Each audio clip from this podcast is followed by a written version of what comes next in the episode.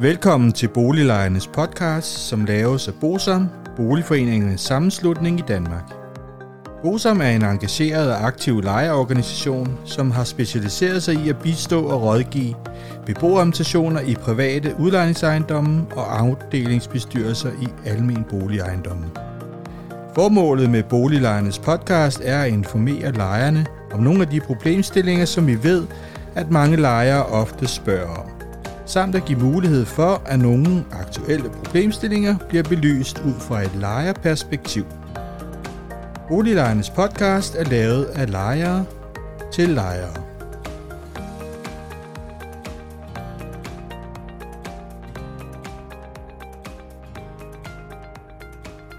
Velkommen til Balladen i Frederiksberg Boligfond, del 6, den ekstraordinære disposition 2018. Mit navn er René Sur, og jeg arbejder i Bosom. I dag skal det som sagt handle om den ekstraordinære disposition, som Frederiksberg Boligfond fik tilladelse til i 2018. Og det betyder, at det vi skal omkring dengang, det er fondens ansøgning. Så skal vi se på Werner Obels skrivelse til Erhvervsstyrelsen. Så skal vi se på Erhvervsstyrelsens samtykke. Og til slut, så skal vi se på det, jeg kalder de manglende bilag. Bosom har søgt agtindsigt i sagen omkring den ekstraordinære disposition hos Erhvervs- og Selskabsstyrelsen, som i øvrigt nu kun hedder Erhvervsstyrelsen. Og øh, vi har fået alle de papirer, som de har modtaget fra Frederiksberg Boligfond, og de papirer, som de selv har sendt ud i den her sag, og det er dem, jeg vil bruge øh, ved den her gennemgang. Vi kan se, at den 6. juli 2018, der skriver Frederiksberg Boligfond til fonden, omkring, at de overvejer at lave det, der hedder en ekstraordinær disposition. Og den ekstraordinære øh, disposition, det var jo altså at sælge den sønderjyske by, Svalegården og Peter Banks hus til Blackstone. Og de angiver, at det er efter erhvervsfondslovens paragraf 61, og de siger også, at årsagen er, at de ønsker at sælge, det er, at den regnskabsmæssige værdi af de omhandlende ejendomme udgør 688 millioner kroner, og hvilket er så 20 procent af den samlede værdi, og at øh, ejendommene kun giver et beskedent overskud på cirka 2 millioner efter renter. Og så kan man sige, at at de mener, at afkastet af den investerede kapital er utilfredsstillende og forventes ikke under de nuværende økonomiske omstændigheder at kunne forbedres væsentligt. De skriver også, at investeringerne, der skal foretages i ejendommene, er så væsentlige, uden at det giver mulighed for forøget indtægter, at fonden af sin drift kan have vanskeligt ved at gennemføre dem. Og det er så i de tre ejendomme. Og så siger de så også, at formålet med at, at få frigivet noget kapital, det er, at de derved vil muliggøre en optimering af fondens øvrige 17 udlejningsejendomme, således at disse i øget omfang vil kunne bidrage til opfyldelsen af fondens formål om at tilvejebringe den bedst mulige brugsøkonomi, gøre fonden i stand til at reducere den rentebærende gæld, således at de fremtidige netto-resultater forbedres, og så selvfølgelig muliggøre opfyldelsen af fondens formål øh, om at fremme boligkulturelle og boligproduktive formål i Frederiksberg Kommune, herunder deltage i projekter vedrørende byfornyelses, boligforbedrings, ældrebolig og ungdomsboligudvikling eller lignende sociale formål. Eller da dette formål alene i beskedent omfang er blevet til gode set de seneste, senere år. Og de slutter af med at skrive, det er vores samlede vurdering, at det påtænkte salg bringer fonden i en økonomisk position, der sikrer, at den med en meget væsentlig del af sin portefølje af ejendom i behold kan opfylde vedtægtens formål og sikre en økonomisk forsvarlig drift af disse ejendomme. Så kan vi også se, at de skriver, at de har vedlagt et notat fra PVC, som er et revisionsfirma, som de har fået udarbejdet, det er øh, fondens øh, revisor omkring en øh, økonomisk analyse ved salg af de her tre ejendomme. Og vi kan se, at de har fået et købstilbud på 890 millioner kroner, og vi kan se, at den regnskabsmæssige værdi var 687, og det vil sige, så er der jo en, en, en, en forskel der på et par hundrede millioner, som, som de så, kan man sige, kan oppebære. Men øh, det, som jo de også skriver, det er, at driftresultatet for 2018 vil således blive påvirket af den ekstraordinære indtægt på 155,4 millioner. Og det er jo fordi, der skal betales noget skat, at det ikke er de der 202,3 millioner. Og så skriver de, at årets resultat for 2018 forholdsmæssigt i forhold til salgstidspunktet og fremadrettet vil blive påvirket af manglende driftsafkast på de tre ejendomme, som for 2018 er budgetteret til 14,1 million kroner i overskud.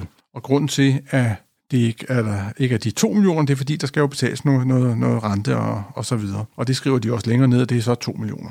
Og det er jo lige præcis humlen.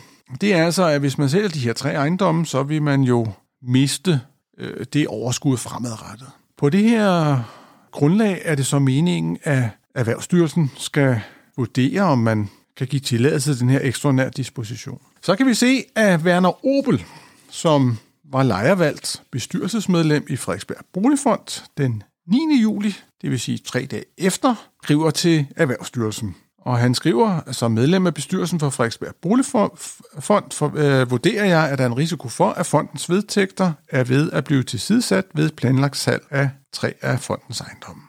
Og han skriver en videre, at fondens formand har ved rundsendt mail til alle bestyrelsesmedlemmer orienteret om, at der er sendt en skrivelse til Erhvervsstyrelsen med henblik på at få en vurdering af, om handlen kræver samtykke fra Erhvervsstyrelsen. Jeg har som øh, bestyrelsesmedlem skriftligt udbedt mig kopi af denne henvendelse til Erhvervsstyrelsen, men min anmodning er blevet afvist. Så mener han ikke, at øh, afvisningen øh, er berettiget. Og så stiller han jo nogle, nogle, øh, nogle relevante Øh, spørgsmål.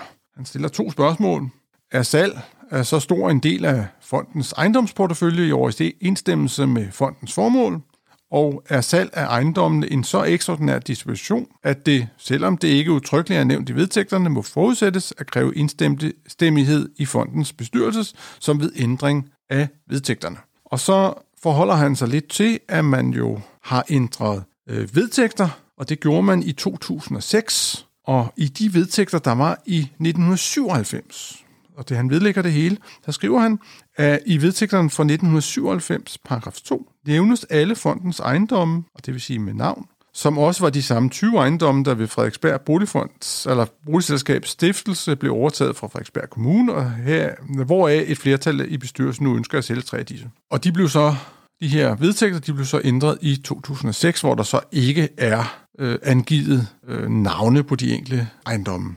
Og han skriver også, at denne oplistning af ejendommen i paragraf 2 forsvandt ved vedtægts, med vedtægtsændringen i 2006 og var begrundet i, at fonden kort forinden for første gang i selskabet, skråstreg fondens historie, havde erhvervet en nyopført ejendom, Nimbusparken, som således ikke fremgik af vedtægterne. Og den blev jo solgt igen der i, hvad bliver det, lige efter finanskrisen.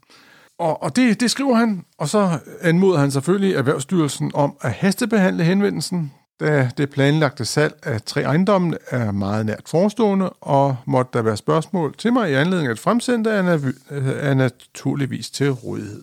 Den 27. september 2018, der kommer tilladelsen fra Erhvervsstyrelsen til den ekstraordinære disposition, og de starter med at forholde sig til, at selve salget af de tre ejendomme, det er en ekstraordinær disposition i henhold til Erhvervsfondslovens paragraf 61. Det var noget af det, som fonden spurgte om. Derudover så forholder styrelsen sig til, at de har modtaget brevet fra Werner Opel, og de skriver, at brevet har indgået i vores vurdering af sagen, men det skal for en god ordens skyld oplyses, at styrelsen ikke anser, eller anser Werner Opel for at have selvstændig partstatus i sagen.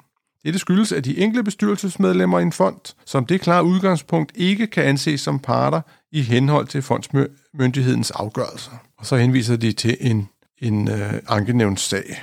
Så skriver de, at, at der kan være økonomiske dispen, de skriver, at der kan være økonomiske dispositioner, øh, som i forhold til fondens sædvanlige aktiv sammensætning og økonomiske risikoprofil er af ekstraordinær karakter, store enkelstående uddelinger eller mere omfattende tilpasninger i fondens koncernstruktur. Det fremgår af lovbemærkningerne, at det ikke er hensigten med bestemmelsen om ekstraordinære dispositioner, at Erhvervsstyrelsen skal foretage forretningsmæssige skøn eller vurdere hensigtsmæssigheden af ledelsens forretningsmæssige dispositioner, da det alene er bestyrelsens ansvar. En afgørende forudsætning for samtykke er, at dispositionen kan ses inden for vedtægtens rammer, og at den anses for hensigtsmæssig og i øvrigt vurderes at være i fondens interesse.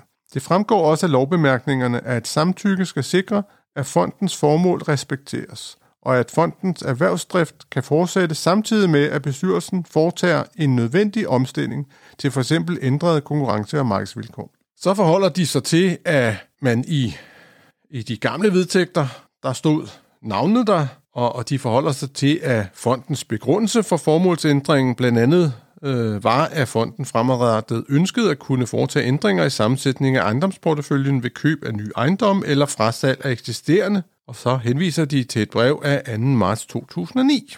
Erhvervsstyrelsens vurdering er, at efter en samlet vurdering vil salget derfor være en ekstraordinær disposition omfattet af erhvervsfondslovens paragraf 61. Styrelsen skal for fuldstændighedens skyld i relation til bestyrelsesmedlem Werner Opels brev af 9. juli 2018 oplyse, at der dermed også betyder, at salget af de tre ejendomme efter styrelsens vurdering er i overensstemmelse med fondens formål. Styrelsen skal yderligere oplyse, at der efter erhvervsfondsloven ikke stilles krav om et særligt stemmeflertal i fondens bestyrelse, når det angår ekstraordinære dispositioner efter erhvervsfondslovens paragraf 61. Så går vi videre til, det var så vurderingen, og så er det jo så ved samtykket. Der kan vi se, at Begrundelsen for, at Erhvervsstyrelsen skal give samtykke til salget af de tre ejendomme, har fondens bestyrelse i brev af 6. juli 2018 anført, at uanset at ejendommen udgør 20% af den samlede balancesum, giver de pågældende ejendomme kun et beskedent overskud, og at det så er Fondens vurdering af det overskud er utilfredsstillende. Fonden har samtidig oplyst, at der er behov for at foretage væsentlige investeringer i de tre ejendomme, som dog ikke forventes at give forøgede indtægter, hvorfor fonden af sin drift kan have vanskeligt ved at gennemføre den nødvendige renovering. Og så kommer de jo også med en begrundelse. Erhvervsstyrelsen har lagt afgørende vægt på, at salget efter det oplyste vil bringe fonden i en økonomisk position, der sikrer, at fonden med en meget væsentlig del af sin portefølje ejendomme i behold kan opfylde vedtægtens formål og sikre en økonomisk forsvarlig drift af fondens øvrige ejendomme. Det understøttes af PVC's notat af 25. juni 2018. Styrelsen har samtidig lagt vægt på, at det efter det oplyste er behov for at foretage væsentlige investeringer i de tre ejendomme, men at en renovering ikke forventes at give øget indtægter. Det, som så kan undre, det er, at det, man normalt vil kigge på, når man øh, forholder sig til, hvad er vedligeholdelsesbehovet, fordi det er jo det, de snakker om, for det vil jo ikke give noget afkast, siger de, så må vi jo gå ind og kigge i vedligeholdelsesplanen. Og hvis vi nu kigger i vedligeholdelsesplanen for 2019 til 28, og det er jo den, der kommer der i 18, jamen øh, så må vi jo sige, at hvis vi ser på Peter Banks hus,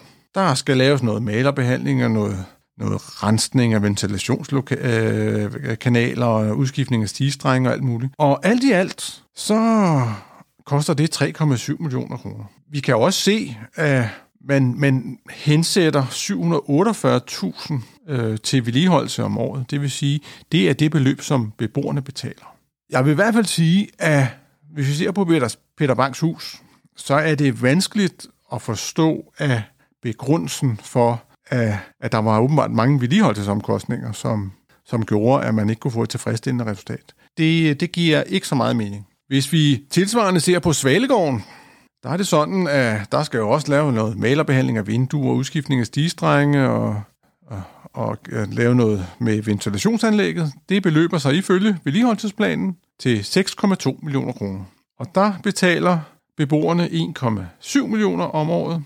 Og øh, det vil jo sige, at i løbet af fire år, så kan hvis man brugt beboernes penge på vedligeholdelsesopgaver, så vil det jo være sådan, at, at man faktisk havde betalt det. Så her, der kan man også svært ved at, at forstå øh, begrundelsen, som øh, fonden gav det Erhvervsstyrelsen. Hvis vi så kigger på den sønderjyske by, der er situationen lidt anderledes. Der er rigtig mange ting, som står i den her vedligeholdelsesplan, og der skal både skiftes stigestrenge, der skal laves noget belægninger, og udskiftes øh, nogle øh, vaskemaskiner, og maling af vinduer, og totalistandsættelse af trappeopgange, og alt i alt, så er, det, er der vedligeholdelsesopgaver for 71 millioner kroner. Det skal dog siges, at der er øh, 15 millioner af dem, at der er forbedringer. Det vil sige, hvor at udlejer kan få en huslejeforhøjelse. Så man kan sige, at vi er nede i 56 millioner kroner øh, vedligeholdelsesopgaver, som øh, er i den her vedligeholdelsesplan. Og for fuldstændighedens skyld skal jeg sige, at lejerne øh, betaler omkring 4 millioner kroner til kontoen for udvendig vedligehold. Så, så der vil jo gå lidt længere tid. Der er mange opgaver i øh, den sønderjyske by. Det, som jo er det sjove ved den sønderjyske by, det er, at man jo lige har afsluttet et stort projekt, øh, hvad hedder det, med, med, med en masse ting til, til nogle af 70 millioner. Det var det, vi hørte om i, i afsnit 4. Og, og man kan så sige, hvis, hvis der var så dårlig økonomi i den sønderjyske by, så undrer jeg mig over, at man bruger nogle af 70 millioner på, på, øh, på, på vedligeholdelsesopgaver. Det, det er sådan øh, lidt spøjst.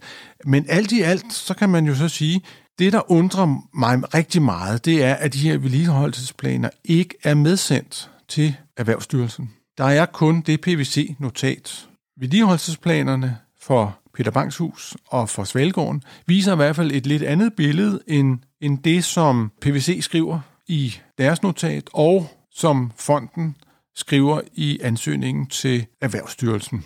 Der er simpelthen ikke overensstemmelse med det. Og, og man kan i hvert fald sige, at jeg undrer mig meget over, at Erhvervsstyrelsen ikke vil have noget mere dokumentation for øh, de påstande, der kommer. Og hvis de har gjort det, så må vi så sige, jamen så er det selvfølgelig spørgsmålet, hvad, hvad de så har sagt, men, men øh, så må de have fundet på nogle andre argumenter, fordi det holder simpelthen ikke for to ejendomme. Så ved jeg ikke, om I, I lagde mærke til, i, at, at, hvad hedder det, at Erhvervsstyrelsen, de forholdt sig til, at, at der var et brev for, for 2009, 2. marts 2009, for at være helt nøjagtig, omkring de her vedtægtsændringer i 2006. Det, der er det sjove ved det, det er, at Frederiksberg Boligfond, de får udarbejdet et juridisk notat i 2007, lige før jul. Og i det notat, og det er et notat, skal jeg skynde mig at sige, som Werner Opel har sendt videre til Erhvervs, øh, Erhvervsstyrelsen i forbindelse med, at han skriver til dem. Der kan vi læse en meget sjov ting. Man ændrer vedtægter i 2006. Og det er jo ligesom det, der, der er tvist om, hvor man får de her navne ud. Men der kan vi jo så se, at, at de skriver det her advokatfirma, at ændringen i 2006 er ikke godkendt af erhvervsministeren og justitsministeren i henhold til erhvervsfondsloven. Hvilken godkendelse jeg vil søge på fondens vegne. Og det er jo så det, han gør i, i 2009, altså øh, advokatfirmaet. Det vil sige, at Frederiksberg Boligfond har altså ændret vedtægter i 2006, men altså, det virker som om, at godkendelsen ikke helt har været på plads. Det, det, det, det, det der er noget råd, synes jeg. Man ikke lige har haft styr på det. Det har sikkert ikke nogen betydning som, som sådan, men, men det viser egentlig bare lidt om øh, selve den situation, der, der, har, der har været og hersket i, i Frederiksberg Boligfond, og der har været lidt, lidt, lidt råd i tingene, synes jeg. Men alt i alt, så må man sige, at det, der undrer, det er, at den begrundelse, som Frederiksberg Boligfond søger en ekstra, øh, tilladelse til en ekstraordinær disposition. Ifølge fondens egen drift- og vedligeholdelsesplaner, som er altså udarbejdet øh, et par måneder før, at de søger dispensationen, viser, at det, de skriver til Erhvervsstyrelsen, altså ikke holder vand. Jeg er i hvert fald for øh, Peter Banks hus og for Svalegården. For den sønderjyske by, der kan jeg godt øh, købe argumentet om, at, at der er mange vedligeholdelsesudgifter, og, og, og det, er jo, det er jo sådan, som det er. Det, det, kan, det kan vi jo ikke rigtig gøre noget ved. For den sønderjyske by, der er mange vedligeholdelsesudgifter, og, og, og derfor kan man sige, at lige fra, fra den ejendom, der, der holder argumentet. Men for de to ejendomme, andre ejendomme, Svalgården og Peter Bangs hus, der holder argumentet ikke om mange vedligeholdelsesudgifter. Det var det, som jeg ville sige omkring den ekstraordinære disposition i 2018, og, og grunden til, at det var relevant at få med, det er fordi, at vi ved jo, at Frederiksberg Boligfond her i 2021 har søgt Erhvervsstyrelsen om en ekstraordinær disposition, og vi må da håbe, at de hører med inde i Erhvervsstyrelsen og, og beder om noget uddybende materiale, fordi det kunne da være interessant for dem, tænker jeg. Så ved I, at det har været planlagt af næste gang, næste fredag, at der skulle komme et bonusafsnit. Desværre, eller hvad man nu siger, så er der øh, sket det, at jeg har fået en idé til yderligere et afsnit, så det må lige vente en, en ekstra fredag, fordi næste gang, der skal vi se, se på sagsbehandlingen i Frederiksberg Boligfond omkring øh, forkøbsretten. Den synes jeg lige, vi skal have med, inden at vi tager, hvad skal man sige, det som bliver sådan en, en, en form for afsluttende afsnit øh, omkring øh, øh balladen i Frederiksberg Boligfond, altså af, af det historiske, og så vil det mere fremadrettet blive, når, vi, når der sker noget aktuelt, og så vil der komme et afsnit, som fortæller lidt om, om hvad der sker. Det var alt for denne gang. Ha' det godt. Vi ses på næste fredag kl. 10. Hej. Hvis du synes om Boliglejernes podcast, vil vi blive rigtig glade, hvis du deler episoden med dine venner, og måske giver os en anmeldelse og nogle stjerner i iTunes, så vi derved kan komme ud til mange flere lyttere. Oplysningerne i denne podcast er udtryk for vores opfattelse af retsstillingen på nuværende tidspunkt. Men husk, at retsstillingen kan have ændret sig, når du hører denne podcast, da der kan være kommet ny lovgivning eller praksis på området. Den videre vigtigt at være opmærksom på, at gennemgangen i denne podcast alene har været overordnet for at give et overblik og derfor ikke kan regnes for en udtømmende gennemgang af emnet.